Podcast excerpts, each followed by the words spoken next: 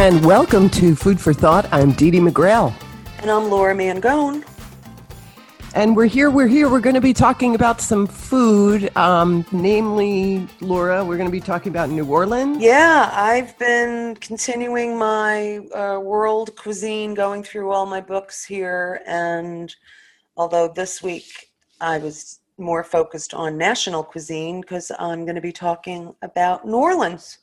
And Creole okay. food and Cajun food and soul food and the differences. And I made a couple of really interesting dishes this week. So yeah, we will get okay. to that. But I know, you know, it's hard to, hard to avoid.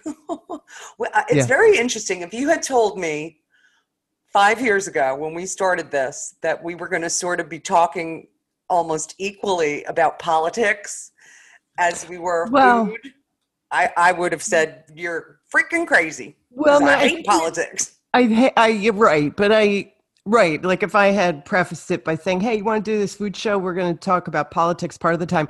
We've actually, um, there have been periods over the past four years that we talked more about it. And then I think we tried to pull back. Yeah, we did. You know, and say, you know, we've, we've been inundated with all of this, you know, bad news every day. We don't need to hash it out. But I think I it's hard that, not to. It's it's in your consciousness. It's in your, you know, it's in our everyday. You turn the news on. It's it's obviously this time of year, the, the election coming up, whatnot. But I was never so involved. I mean, I've literally listened to almost, granted, I have them in my, my AirPods, but when I'm shopping, when I'm running errands, when I'm at work, when I'm, you know, when I'm running around, I've been listening to the hearings for the past three days. So the hearings on A C B. Yeah. Um, one of the things, like not to, I think originally I was, you know, I was concerned about Roe, Roe v. Wade. Yeah. But, you know, even though I'm, I'm not a Democrat, I'm an independent. I've just voted democratically for, uh, ever since George W. George Junior's um, yeah. second term. Is when I've consistently voted Democratic. Mm-hmm. I'm always open to voting for a Republican. I just haven't found a good one recently that I could yep. get my head around. Um, but one of the issues that is a huge issue with A C B, Amy Coney Barrett, is her stand on abortion. Now, even though I consider myself pro-choice, I'm probably the closest thing to pro-life, as you can imagine, because I do think I have a born-again Christian friend. I actually yeah. have a couple of them. And one of them gave me her argument, and she said, you can't tell me that there is not something just a, a thousand percent morally wrong with ending a life, right. an infant's life. And I, and I said, okay. It, but to make the decision based on that, on how wrong it is, mm-hmm. um, I think is is basically what you're going to do is you're going to be causing a lot more death. Um, and your argument is, well, that baby doesn't have a say. Well, I've been reading a lot about uh, what late-term abortion is, and I wish they would talk more about this. And yes, I know this is heavy for a food show, and we're gonna we are gonna switch over, but for the most part, and I would like to get a true number on this. Late-term abortion is not people who find themselves pregnant and don't realize they're pregnant until they're eight months and then no, they of course not. It's about women who all of a sudden find themselves in a situation with a baby who is severely uh, debilitated, deformed, in some way. debilitated, is not going to make it. And they are forced with the decision to decide whether they bring the pregnancy to term or whether they have like, um, they, they force delivery early. Or to- if it's a decision also about losing her own life. Exactly. And so for the most part, that's what late-term abortions are. I've been hearing so much about, you know, late-term abortion, late-term, they don't care. Like my born-again Christian friend, They, they don't care. They kill babies. No, these are these are families who are faced with this horrific, yeah. horrific ordeal. So, so, so yeah, I'm still. Um, I thought that, but in A C B's defense, I would like to see more laws that kind of curtail absolutely the abortion that's going on. And once again, and this, I feel exactly the way I've said, we talked about this a couple of weeks ago. I think for the most part, um, people on the far right, you know, there's extremists on both sides. And right. I think the majority of people fall within the gray area in between. It's not black, it's not white. Our, our positions are not all that far apart. Although, you know, you listen to the news and you listen to the president and you listen to the vice president, and it makes it seem like everybody is so divided. I don't think we're so divided. I don't think everybody is a staunch Republic, a staunch conservative or a staunch liberal. I think there's a lot of people that are in between. Yeah. But like myself you, included. Yeah. You know, I, I, um, you know, one of the aspects of the hearing yesterday, they were talking about um, gun control. Mm-hmm. You know, you can own a gun. You can, it, the issue isn't, the whole argument with gun control, which I think it was Senator Sass who was, um, you know, questioning her at this point. You know, it it's not a question of, can you own a gun? It's not the right to bear arms. No. You know, the changes that need to be made are that you don't have the right to own military grade weaponry and thousands and thousands and thousands of rounds of ammunition. But the right seen, sees any, um, any infringement, any infringement, any, yeah. including all of that, to be trying to take away your Second Amendment rights, which right, is- but it's not. Again, it's not black and white. It's there's a big area in this in the center of the con- of all of these controversies. Quite frankly, I mean, I think if you went down the line, line by line, on all of the big issues, um, you know, for instance, the Affordable Care Act. You know, everybody on the right, everybody. on one side thinks that, oh, you know, it's just socialist, everybody's equal, everybody's going to have the same thing. And, you know, on the other side of the coin, there's millions and millions of people that are benefiting from this situation. I'm I'm, I'm one of them. And- um, I'm not at the moment, but, uh, you know, my expense, my health, ex- my medical insurance is astronomical. Astronomical for just my husband and I. No children, astronomical. Right. But, and the also the, the biggest thing is when you talk about, um, which is, this is one of the biggest issues that they talked about whenever they were talking about the Affordable Care Act, was um, talking about pre-existing conditions. You know, there's a great many, uh, literally eighty percent of our country are people taking medication for diabetes, for heart issues, for things that are ongoing chronic illness that they're going to have these bills for the rest of their lives. And you know what? If they go in and change all of the pre-existing condition terms, what do you do? If you're someone yeah, that screwed. Even right now is struggling with paying for your medication or eating, you know, how, how do you, what do you do? What do you do? Or the people that are dying because they are um, rationing their insulin. Yeah. Because they can't afford it. Um, now, I mean, A C A... this, is a, this is a minor, minor example, but um, since the Affordable Care Act was passed, my, uh, what is covered on my insurance for my EpiPen is drastically different than what it was five years ago. So my uh, EpiPen is a life-saving device. I'm allergic to bees. I'm allergic to, you know, I'm allergic to a great many things, and I go into anaphylactic shock and my throat closes. And if I don't get help, if I don't get epinephrine, I will die. I've had a right. couple of episodes, so I always have my EpiPen with me. um, prior to the Affordable Care Act, where it not only because of the insurance that I have, but just the, the prescription costs. Um, and I know this was sort of an isolated incident. The, the makers of the EpiPen, I believe, were brought up on charges about, you know, monopolies and price gouging and whatnot. But I went to get my EpiPen renewed at the pharmacy and gave them my insurance card, and it was literally four hundred eighty dollars for me to get, and they only sold them in double packs. I couldn't just buy one. I had to buy two. four hundred eighty dollars.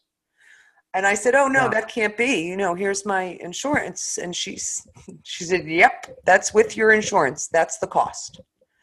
So yeah. Since the Affordable Care Act was put into place, and also this manufacturer, this pharmaceutical company, you know, was a little bit, um, uh, I, for lack of a better word, I think it was termed price gouging, because they were the only person that was prescribing or making this product. Right. Um, you know, that since has changed. But what if you're, you know, this is just an EpiPen. Like if I have an allergic issue, what about insulin? You know, what about things that people take on a regular basis? It's yeah. uh, crazy to me. Well, I think you know. uh, Trump is so against A C A, and I think the whole, you know, his, his Republican uh, sycophants uh, is because it's synonymous with Obamacare, and they want anything that Obama did. Yeah, he just wiped I, from I totally agree. I totally history.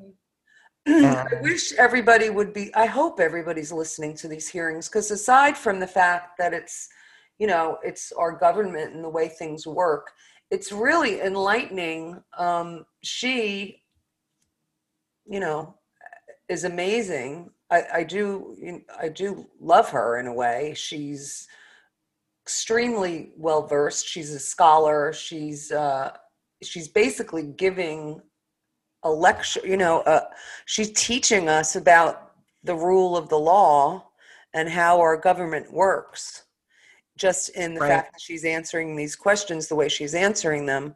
So it's it's really eye-opening. I mean, I've learned a lot just by listening to the hearings. I hope other people are, because it really does, you know, a judge is well, supposed to be an impartial person. She's, uh, she's been, some of the Democrats have been expressing concern because she brings up, they, she was posed uh, the question, I think several times by different senators that said, what do you think about um, the transition of power? You know, it being, you know, the question of Trump, you know, questioning right. the election results. And then she said that I really can't answer that until I, until I'm in the position and I see both sides, and Democrats are worried about that. I don't think we have to be worried. I think what she's saying is, I'm not going to make some kind of blanket statement that I would not support someone who was questioning the election results. What I'm saying is that I would want to see what exactly, specifically, yeah. they said in regard to their concerns. So she didn't, she didn't yeah, want to. She's been saying that a lot. She's been saying side, like.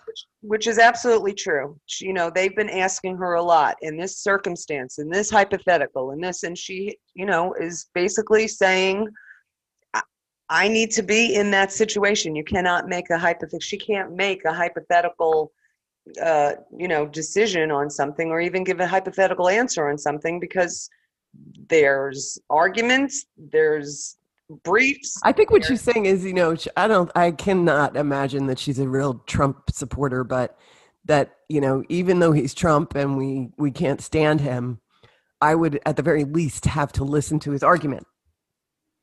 Yeah. You know, which she should. If anybody tries to say that the election Absolutely. Is a fraud, you know, they would have to listen to that argument. Right. So, I, you know, I can't, we can't worry, you know. It, we can't worry. Done. Um, You know, everybody is making the comparisons that she's basically going to be another Scalia, because she, she worked with Scalia and her views are similar. But even even to that question, she said, you're not getting Scalia, you're getting me. And, and I right. have my own mind, and I have my own decisions, and I have my own um, inferences. And I have, you know, it's, it's, it's not right. a carbon copy, which I think right. a lot of the senators have been, you know, questioning her about and making her feel, making her answer to that. If that, I'm glad, I'm really glad she's got, she's a conservative, but she's got two black kids.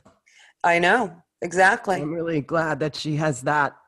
That was interesting. Yesterday, um, it might have been Senator Cruz was asking a question about Black Lives Matter, and she, you know, honestly talked about, you know, having conversations with her daughter about what may or may not happen in her future, whether she has a son or, um, you know, it's it's it's something that's hitting her at home. So I think that's great. That is a good thing. Yeah. We're running out of time, but just to, so when we come back, um, I just want to talk about my fail, my recent your vegan failures. Okay. Yeah, I had like three failures in a row. Oh God. Okay. All right. And I'm, and I'm going to be taking us to New Orleans. We're and you're going be, to New Orleans. I'll get my be, failures out of the way. We're going to be talking Creole and Cajun and Low Country and all of what all of that entails. Okay, and I'm going to have a lot of questions. That's okay. I, hopefully I can answer your questions, Senator. Okay. When we come back. We'll be back.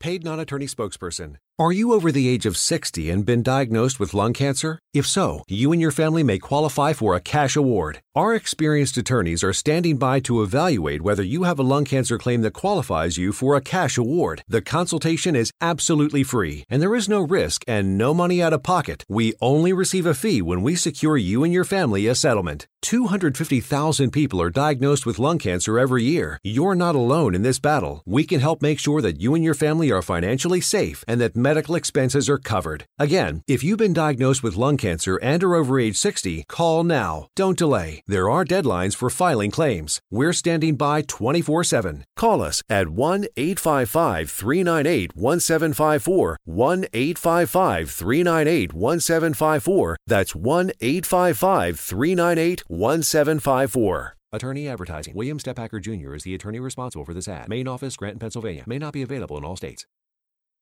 Tired of paying outrageous prices for Viagra? Well, we have great news. Now you can finally get Viagra at huge discounts. Generic sildenafil allows you to save up to six hundred fifty dollars on Viagra. Why pay name brand prices of fifteen dollars per pill or more when you can get the same results for less than three dollars a pill? Call today and get fifty generic sildenafil pills for only ninety-nine dollars. This can cost as much as seven hundred fifty dollars at your local pharmacy. You can't afford not to call us. If you want Viagra at the lowest prices. Never pay fifteen dollars a pill for the name brand again. Get generic sildenafil for less than three dollars a pill. Call eight hundred, five nine zero, zero four four three today and save up to six hundred fifty dollars and get fifty pills for just ninety-nine dollars. Generic sildenafil is fast, easy, and affordable. Operators are waiting to take your call now. Call eight hundred, five nine zero, zero four four three. That's eight hundred, five nine zero, zero four four three. Again, eight hundred, five nine zero, zero four four three.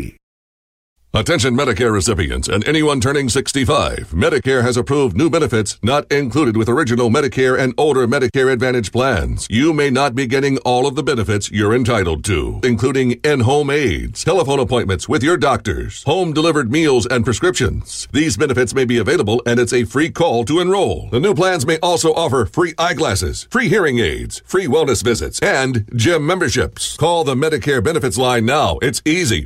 Call eight hundred, six six three, seven two nine two. eight hundred, six six three, seven two nine two. Find out if you're eligible for new benefits like meal and prescription delivery, in-home aids, and telemedicine. Some plans may have a zero dollars monthly premium or zero copays for big out-of-pocket savings. Not all Medicare Advantage plans are alike. The new plans have more benefits for many people. Call eight hundred, six six three, seven two nine two. eight hundred, six six three, seven two nine two. eight hundred, six six three, seven two nine two. seven two nine two.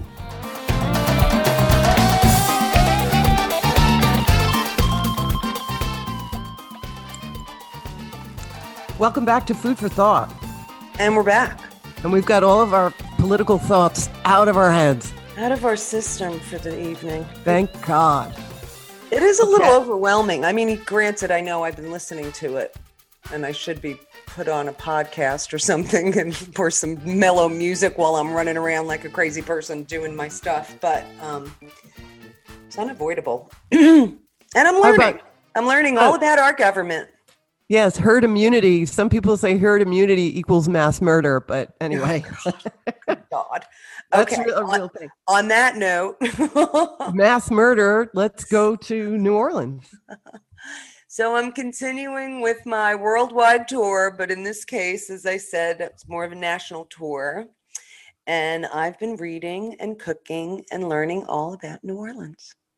Now, and, Laura, can yes. I just interject this a little bit? Because one of the things I've been trying to hit home with these, all of these um, cuisines, different cuisines, is that I think we've been relying too much on Google searches, and we need to go back to the books. I, I, I have not looked up one item. I've been reading my books. No, I know, but that's my point, oh. is that I think a lot of people, they rely on Google searches. Oh, you mean everything. In the general population. I thought you meant me. I'm like, I no, don't know. No, what up. I'm saying is what we're, we're doing our due diligence here by consulting with the books, and you have to read yeah. a lot. Books. And I've I've actually been searching on Amazon for books on specific ethnic cuisines, because when you have a you know a four hundred page book that might be about um, Israeli food or Mexico or whatever, you're going to get a really in-depth analysis, and probably one that includes history.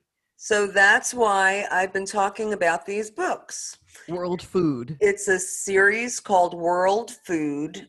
Uh, the um, producer of these books is called Lonely Planet. And literally, I have a library of about thirty of them, but I'm sure there are many, many more. Right. And they are short. Uh, this one is two hundred twenty-two pages, but it really delves into, before it even goes near food, it talks about, you know, geographically. It talks about the culture. It talks about the etiquette. It talks about, you know, it's more of a travel book than just a cookbook. So it's talking about the different regions in an area and different some customs. History. Sorry? And some history? Yeah, all. I mean, the first chapter is just historical, geographical, cultural. Yeah.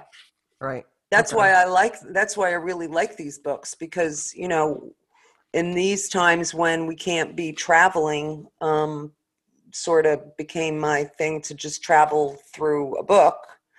And this is what, you know, when Mario and I go traveling, this is what we do. We search out the people in the area. We go to the local markets. We have conversations with people. We find out why they're eating, what they're eating, when they're eating.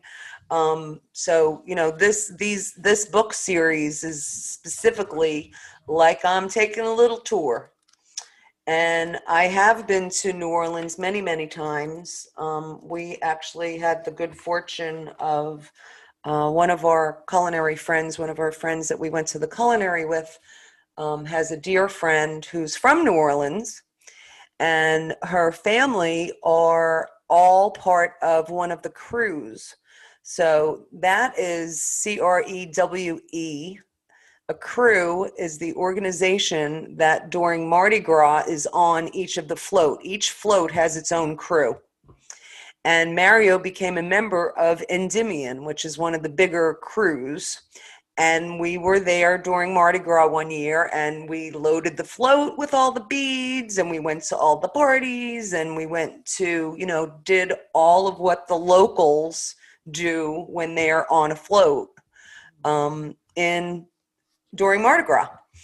So um, it's really interesting. So the the the majority of this book, I, I knew quite a bit about um, Creole and Cajun food. Um, as I'm sure you know, the uh, you know the settlers who came from France and Spain um, settled there in the Southeast, and also, I'm sorry, the you know, central states in the South, and their food was known as Creole. So this is just right off the bat. I never really knew the difference between Creole. I mean, I did, but this really, this really illuminates it. So the difference between Creole and Cajun is Creole are mostly French or Spanish settlers that came, and that was the foods that they brought. And they're more urban foods, like the foods that they were serving in big cities, whether it was Mater right. or New Orleans or what other, this whatever. Is Creole. That's Creole. The and Creole is more French. It's more French, Spanish, Spanish and urban. Generally, if just from an ingredient point of view, generally most Creole items have tomato product in them. Right. They're Cajun. So the word Cajun comes from Acadian, which is the French Canadian, all the provinces up in Canada, like New Brunswick and Nova Scotia and Quebec. So they, when they came and settled in the South, Acadian basically got shortened to Cajun. So that is the Cajun, and they use more spices. They don't use as much tomato products, and it's basically rural foods. It was what was cooked in the country as opposed to the big cities. Okay, I'm actually, okay, so I'm learning so much. I never knew that, that Cajun means that it was the, the folks Acadian. That traveled from, from Canada. Yeah, the French provinces the, of Canada. French provinces of Canada, and they their foods were, for some reason, more pervasive in the rural they community. Settled more in this in the country as I wonder to, why that is. Why did the French I think gravitate because toward of wealth. The country? I think it was had to do with wealth, and I think the French and the Spanish were more in the areas that were more city, you know, more wealth. Settled areas, and then the Canadians moved to the more rural areas. And and it's interesting because not only are there the differences in sort of the feel of the food, um, but Creole food basically uses more herbs, mm-hmm. and Cajun foods uses more spices.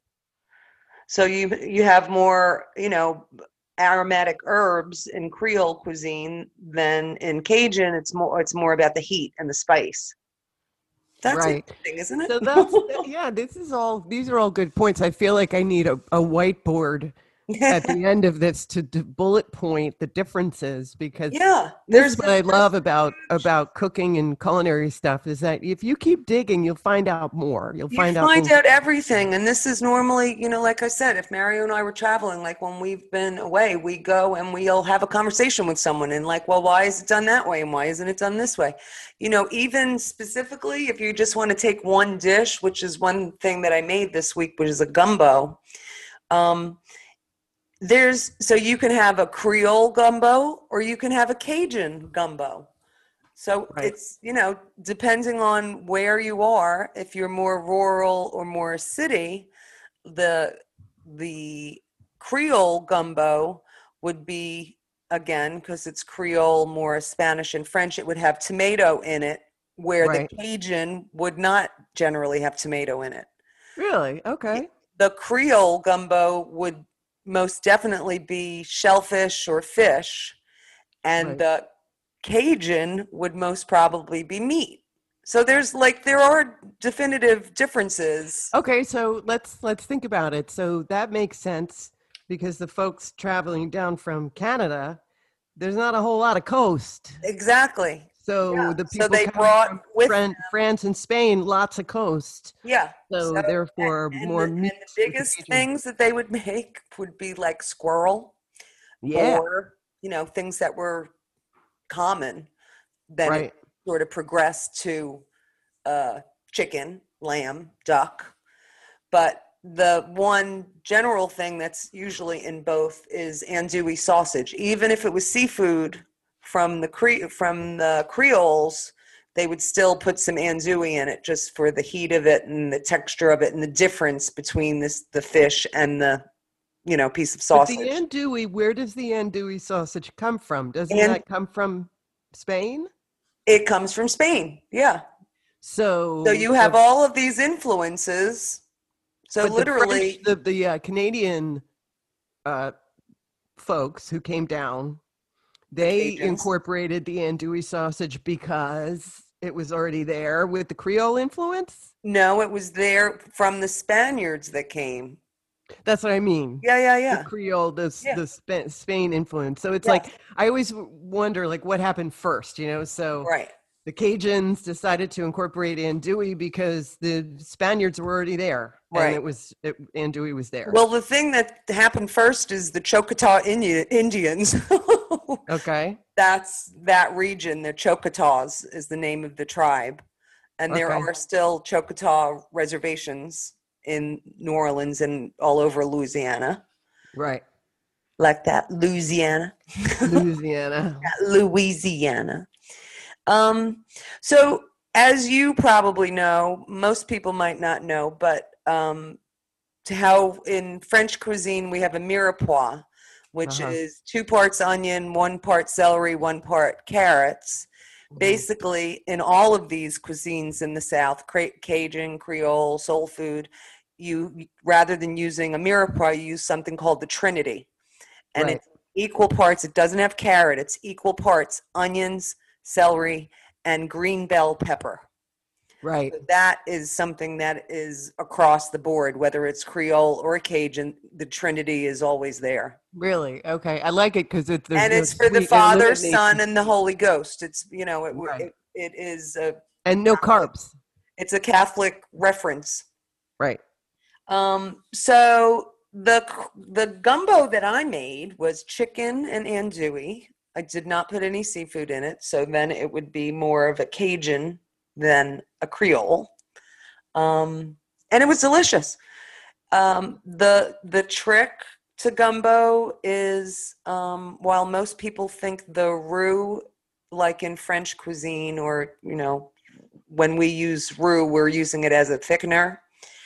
In Creole and Cajun cuisine, they do use a roux, although they don't use it as much in Creole. They use it more in Cajun.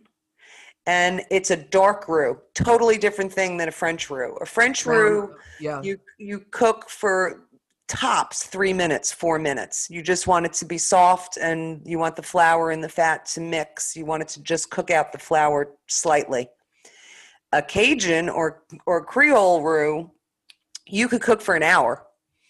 And it's dark. It's super dark. Right. And chocolate color. And it's more for flavor than for thickener. So the darker- now, hold on, got a question, got a question. So yeah. when you say, is there something chemically that happens with the darker roux that breaks down yeah, the fat, flour the, so that it doesn't, yes. is not as much of a binder? Yeah, the gluten in the flour, right. which is okay. the thing that's a thickener, is being cooked out. And it's basically, it's cooked, you know, low and slow, and it's more about the flavor of it. Is that true of, of just between, you know, not just in Louisiana cooking, but a, a regular roux versus a dark roux? Yeah. That one is really used for thickening and one yes. is mainly used for, for flavor. flavor. Yep. Yeah. Okay. The dark, the darker the roux, the more flavor, the less thickening powder. And actually, when using it in a gumbo, it's not the roux that's thickening anything. It's just for the flavor. The thing that's thickening in a gumbo specifically is the okra or the right. filet. So right. the filet we talked about a couple of weeks ago, I think, and it's right. ground sassafras leaves, and it has a thickening power, as does okra. As you know, okra can get slimy, and the trick, because I did put okra in my my gumbo this week. And the trick is basically you have to just saute it in butter really quickly and then take it out and let it sit for a while while you're doing everything else. And then once you put it back in, the gelatinous membrane starts to break away, and that's what thickens your gumbo. Okay. Yeah. Now I'm wondering, do you, I would like to, because, you know, I've finally at fifty-five years old, uh, I've done a couple of crock pot dishes just uh-huh. in the past two weeks. And I did the uh, teriyaki chicken, mm-hmm. and I did the lemon uh, chicken. So yeah. the, it's like lemon and oregano that you told me about. Yeah, I I made it the other day too. I love that. I love it too. But I need to do one thing that's tricky when you're doing chicken in the crock pot. You have to trust that your ratios are good because because um, because I couldn't taste it. You know, I'm about to run out the door. I can't taste that broth yet because it's got raw chicken in it. Right. So I trusted the um, measurements that I was doing, you know, juice right. of two lemons or whatever. And it really wasn't lemony enough. Huh.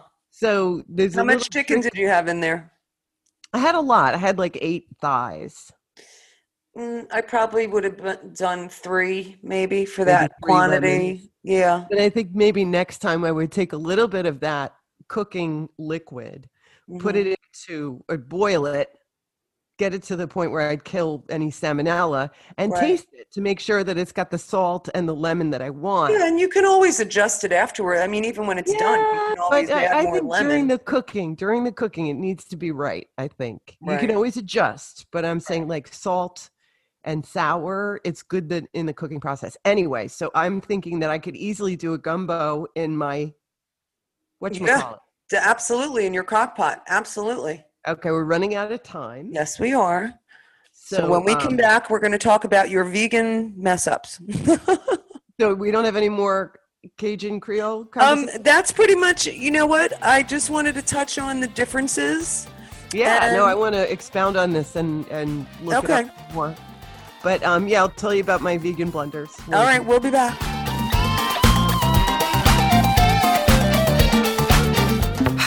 Can't get my computer to work. Let me help you with that. How'd you do that? I just got techie with Geeks On Site. Our geeks literally come on site. No need to stop what you're doing or block off time. We come to your home, office, or wherever you are. And we don't just fix whatever computer issues you might be having. We explain and teach you along the way. We'll help you instantly. Call eight four four, six oh six, eight four one one. That's eight four four, six oh six, eight four one one. Attention Medicare recipients and anyone turning sixty-five. Medicare has approved new benefits not included with original Medicare and older Medicare Advantage plans. You may not be getting all of the benefits you're entitled to, including in-home aids, telephone appointments with your doctors, home-delivered meals and prescriptions. These benefits may be available and it's a free call to enroll. The new plans may also offer free eyeglasses, free hearing aids, free wellness visits, and gym memberships. Call the Medicare Benefits line now. It's easy. Call eight hundred, six six three, seven two nine two. eight hundred, six six three, seven two nine two. Find out if you're eligible for new benefits like meal and prescription delivery, in-home aids, and telemedicine. Some plans may have a zero dollars monthly premium or zero copays for big out-of-pocket savings. Not all Medicare Advantage plans are alike. The new plans have more benefits for many people. Call eight hundred, six six three, seven two nine two. eight hundred, six six three, seven two nine two. eight hundred, six six three, seven two nine two. seven two nine two. Paid non-attorney spokesperson. Are you over the age of sixty and been diagnosed with lung cancer? If so, you and your family may qualify for a cash award. We can help make sure that you and your family are financially safe and medical expenses are covered. If you've been diagnosed with lung cancer and are over sixty, call twenty-four seven. one eight five five, three nine eight, one seven five four. one eight five five, three nine eight, one seven five four. Attorney advertising. William Steppacker Junior is the attorney responsible for this ad. Main office, Granton, Pennsylvania. May not be available in all states. And we're back. We're back.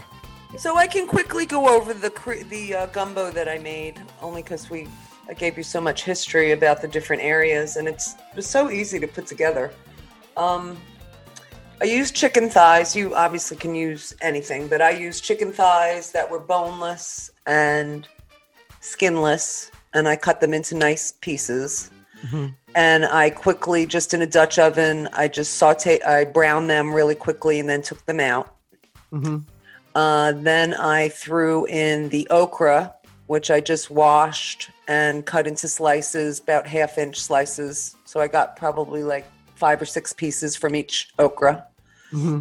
Put them in just again, just quickly, high heat, really high heat, just quickly sauteed them and then took them out, put them in the bowl with the chicken. Then in the same pan, I did, I'm just do everything in my Le Creuset, my big Dutch oven. And I cook like for, I'm cooking for an army always. It's like crazy. It's a good thing Uncle Joe, I'm stockpiling food for Uncle Joe because I always make so much. Um, then I put the Trinity in, and it's now picking up all the, you know, beautiful drippings from the chicken and the okra, which is the onion, celery, and green pepper. Cook that a little bit. Put some garlic in. Cook that a little bit. Then I put in some andouille sausage that was sliced and a couple of slices of bacon, only because I had it and I wanted to use it, and I thought it would add another layer of flavor. Bacon makes everything better. Yes, absolutely. So I put that in. Then I put the chicken back in. I put the okra back in. I put in some chicken broth. I had a little bit of tomato paste in the fridge that I wanted to use up my tube. I put a little of that in. Uh, I put some thyme, and I put some cayenne pepper. Okay. And then I, I, low and slow, I cooked it for probably an hour, a little over an hour maybe. You didn't okay. really need to. I mean, the andouille is pretty much cooked already. The chicken had been seared, so it wasn't didn't take long. Um, and then off the heat, because again, the the okra has thickened it, but the filet powder really thickens it even more. But filet powder you can't do on the heat. Like most thickening agents, whether you're using cornstarch or roux or whatever, usually you do it on the heat. Filet you cannot do on the on the heat. You have right. to take it off, and because I had such a big pot and it was so smoking hot, I let it sit there for about half an hour before I even put the filet powder in. Um, right. Because if you do it ahead of time, it gets, um, I think the term that they mention in the book is ribbony. You know that, you know the okra slime that you get, that consistency? Yeah. When you, with the filet powder, it's, it almost like coagulates the sauce in a way, because obviously it's thickening. But when you use the filet powder on the heat, it makes like ribbons. Like if you pick up a spoonful rather than it dripping or it being nappé or a thin sauce, it's almost, um, it's almost like you have strands of cornstarch in it, basically. It's pretty powerful. Perfect. Yeah, filet. Yeah, and I served it over, I just made some plain white rice, served it over that, and put a little bit of more filet. So filet is interesting because it's just sassafras. I mean, it's not anything complicated, but um, if you do it while it's cooking, like after you just put it in, it has that thickening power, but pow- sorry, thickening power. But I don't think that you really get the flavor of it. That's why you also can sprinkle filet on top of it, because it has a, it has a pretty distinguishable flavor to it. Right. So it's it's key to to use it as a thickening agent, but to add more of it at the end for right. the flavor. You just sprinkle it on. Absolutely. And that was it. I mean, it was delicious. It literally took me about, you know, an hour and a half or so to make, um, and I did it in stages. And it was delicious. So, I'm wondering about the nutritional uh, components of filet, of um, sassafras. I don't know. That would be something I would have to research. I don't know. I'll have to look, maybe comment on that in the next show. Because okay. I bet you there's something, I would bet a thousand dollars, that there's nutritional benefits to filet. Um, I'm sure there is. And that actually, the filet is something that... Um, is why gumbo is named gumbo. So the African influence, uh, and in the African language, I don't know which, you know, area of Africa, but the word for okra is kingumbo, mm-hmm. and the word for filet, which is the sassafras, is kumbo. So uh-huh. that's actually where the word gumbo comes from, from the, these two African words that either have okra or wow. filet or both. All right. Are you going to add this to your to your whiteboard uh, analysis of uh, you know what? I think it's real? really interesting to learn all about cuisine from every angle, and especially the historical angle. Uh, you know, I, I yeah. am very interested in where people come from and what they brought with them. And yeah, so there you have it. There's my, uh, there's my brief analysis of New Orleans cuisine. Okay, can I tell you about my vegan? Please, I can't wait to hear. Tragedies. Okay, so I'm, I went to make Toom. Uh-huh. So Toom is basically an emulsification of oil, garlic, and lemon. It's like an aioli, right? Isn't that it's what like we said aioli. last time? Right. And so I was following the the recipe, and it, it told me to,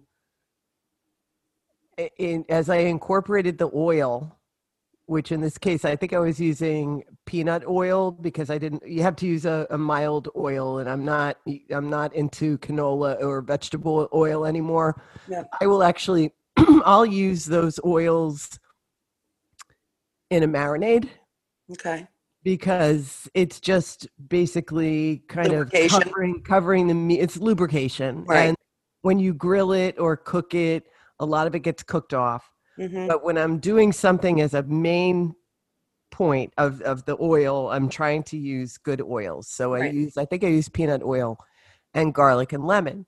So the recipe called for this, uh, you know, pureeing the, the garlic and lemon juice. So you're making it just like you make an aioli, right? Or, or mayonnaise. Yeah, except okay. it told me, the recipe told me to add ice water.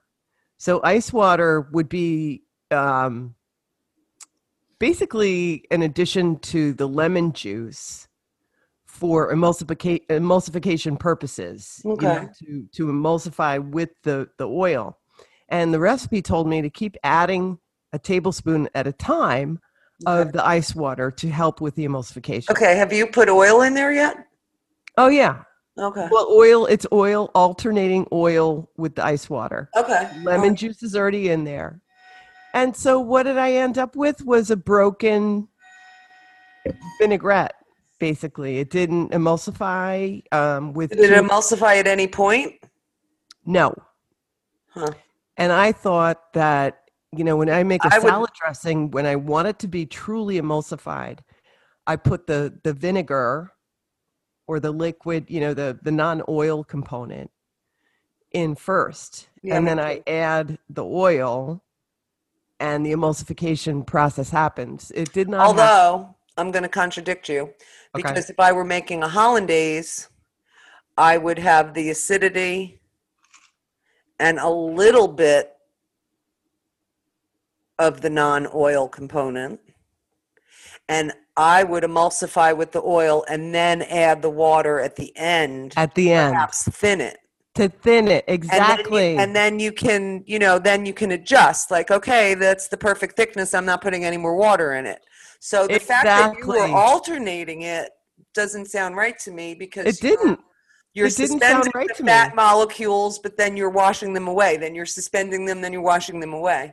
Yeah, it didn't seem yeah. right to me, but I did it because I'm not a Toom expert. So I did it that way and it broke. And so now I have a giant vat of like basically salad dressing in my refrigerator. And are you going to be eating it or are you giving it to your vegan clients? No, we're going to be eating it. So, so I'm just. So continue the emulsification process. P- put a couple of egg yolks in a bowl and then pour it in there. That's not back. very vegan. No, I know it's not, but you are not eating completely vegan, and they are. That's why I asked. I'm trying to adhere to vegan principles here. Oh, all right. Well, then you've not got a, what I what I then you've want. got a broken batch. I'm just trying to tell you I how got a you broken can fix batch. It. So you know what I did? I added um, some mustard to it. Okay. And a little a little pinch of uh, granulated brown sugar, okay. and I'm going to use it as more of like a, a dressing for salad. Okay.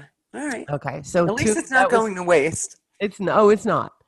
So then I made vegan butter, mm-hmm. and I made it out of refined coconut oil. Okay. Uh, uh maybe a teaspoon of um, nutritional yeast. All right. And then I added um, some almond milk that was mixed with apple cider vinegar, so it coagulates like to make like a buttermilk, quote unquote right. buttermilk. Right. It, you, so it, it you wanted to break it in this instance, right? Yeah, that's where you want to break it. Right. And so I put it was in a Cuisinart, and then um I think what happened is I forgot to add at the end, you're supposed to add olive oil or some sort of oil at the end, in addition to the coconut oil. I forgot that step. So what I wound up with, you put this liquid mixture, I put it in wax paper, a wax paper lined mold. Right. And solidified it in the refrigerator. And it was, the consistency was so hard. It was not like butter at all. And I think it was because I forgot that step. I, I forgot to add the other oil at the end. So if we had two cups of refined. So why don't you, so, so let it quote unquote thaw. Melt, melt it melt. and add in the. And then add in, I the, put it back that. in the Cuisinart and put some oil in it. I might try to do that. So that was my second failure. My third failure. Oh, God, there was three? Oh, my God. Three failures, except I kind of knew this was going to happen.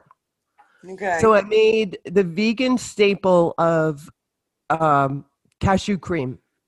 Okay. And I'm realizing a lot of these recipes will say, oh, you can, you know, you can do it in the in the Cuisinart, but what you really need is a high-intensity blender. Because the high-intensity blender gives you a totally different result than the Cuis does. Okay. Or the whatever, food processor right, right, of right. your choice. Yeah. So my cashew cream came out a little grainy. Huh. Because if you're going to make true cashew cream, I think you really have to use a high-intensity blender. Do you have an immersion do- blender? What, the handheld? Yeah. Um, I do, but I, I didn't I didn't use it at this uh, for this one. That probably would have worked too. Maybe that would have been better. But yeah. so I've got I've got two. So you still have, have that? Tomb. I still have that. I have the broken tomb, which is now salad dressing. I have the bad vegan butter, which I'm going to try to fix and right. melt and incorporate the oil so that maybe it'll cut like butter, right? Instead of cutting like a hard. you know, iceberg. oh and then God. the cashew cream, which I'm sure I could, you know, run out and get the appropriate blender. No, put, try it with your immersion blender. Immersion blenders are awesome. I know I can't just, find it. I can't find my. All right. But, and the best thing to do is put it in like a cup, put it in something deep, like, or, you know, a quart container, like the regular plastic quart containers. Because right. Right. Your blade, you can move your blade up and down along the, you know, it's more cylindrical um, right. rather than a bowl or something that's open where you have to chase it around the bowl. Um, I bet it'll work. Just to, to do that. It might, it might, it might. So um, tonight what I'm going to make is pan-seared salmon with spinach. And I wanted to incorporate some of my failed vegan fats. Okay. So what do you think I should do? I mean, if I incorporate the cashew cream, it's going to be grainy. It's not going to be good. I wouldn't do anything with the cashew cream until you get an immersion blender or, you know, really puree the crap out of it. Um, the, the other, which is now an iceberg, I would use, you could almost use it like a compound butter on top of the salmon, right? Right. When, when you're almost done. Put a couple of slabs of it on the salmon, cover it, turn the heat, you know, off the heat, just put a couple of slabs and put a cover on it so it melts onto it. Right. Because it it's an iceberg right now, so you can cut it, right? Yeah. Yeah. yeah. That that would be a good use of that. And I I seriously feel it. I mean, if you want to be staying strict with your tomb, um, I, I guess you could try to incorporate more fat into it, but I, I mean, granted, I'm not eating vegan right now, but if you had two egg yolks and you poured that mixture into two egg yolks, you would be emulsified and beautiful. Yes, but it wouldn't be vegan. Ugh, poo-poo when you're vegan. You, from you, the, you said in the past when you've had clients. Oh, I love meat. I know. Uh, this no, is just, you've this like is just in the past exercise. said, oh, they're not going to know if I put a little bit of blah, blah, blah in there. Well, this is not about, it's more. You're trying to be a purist. I'm trying to be a purist in in what I do, and it, it's not about what I morally feel like should go in this. It's like I'm trying to be a do a purist method. I completely understand, but and to see how that works. I don't know how you can revive that. I wonder if you could get another vegan fat product, you know, like a store-bought uh, butter, to revive it, because you just need to emulsify it again. Yeah, yeah. Yeah, yeah. Hey, you're not going to believe it, but we're running out of time. All right. Well, when we, the next show, I ha- actually have a bunch of really in-depth cookbooks that are about ethnic cuisines. And uh, we're out of time, but we'll, we're, I'm going to bring them up on the next show. Okay. And I'm going to hit one in my next books. I'm not sure which, but it'll be one of them. All right. So text me which book you're going to hit. Okay. So we have a conversation. That's right. All right. Talk to you next week. Thanks for listening.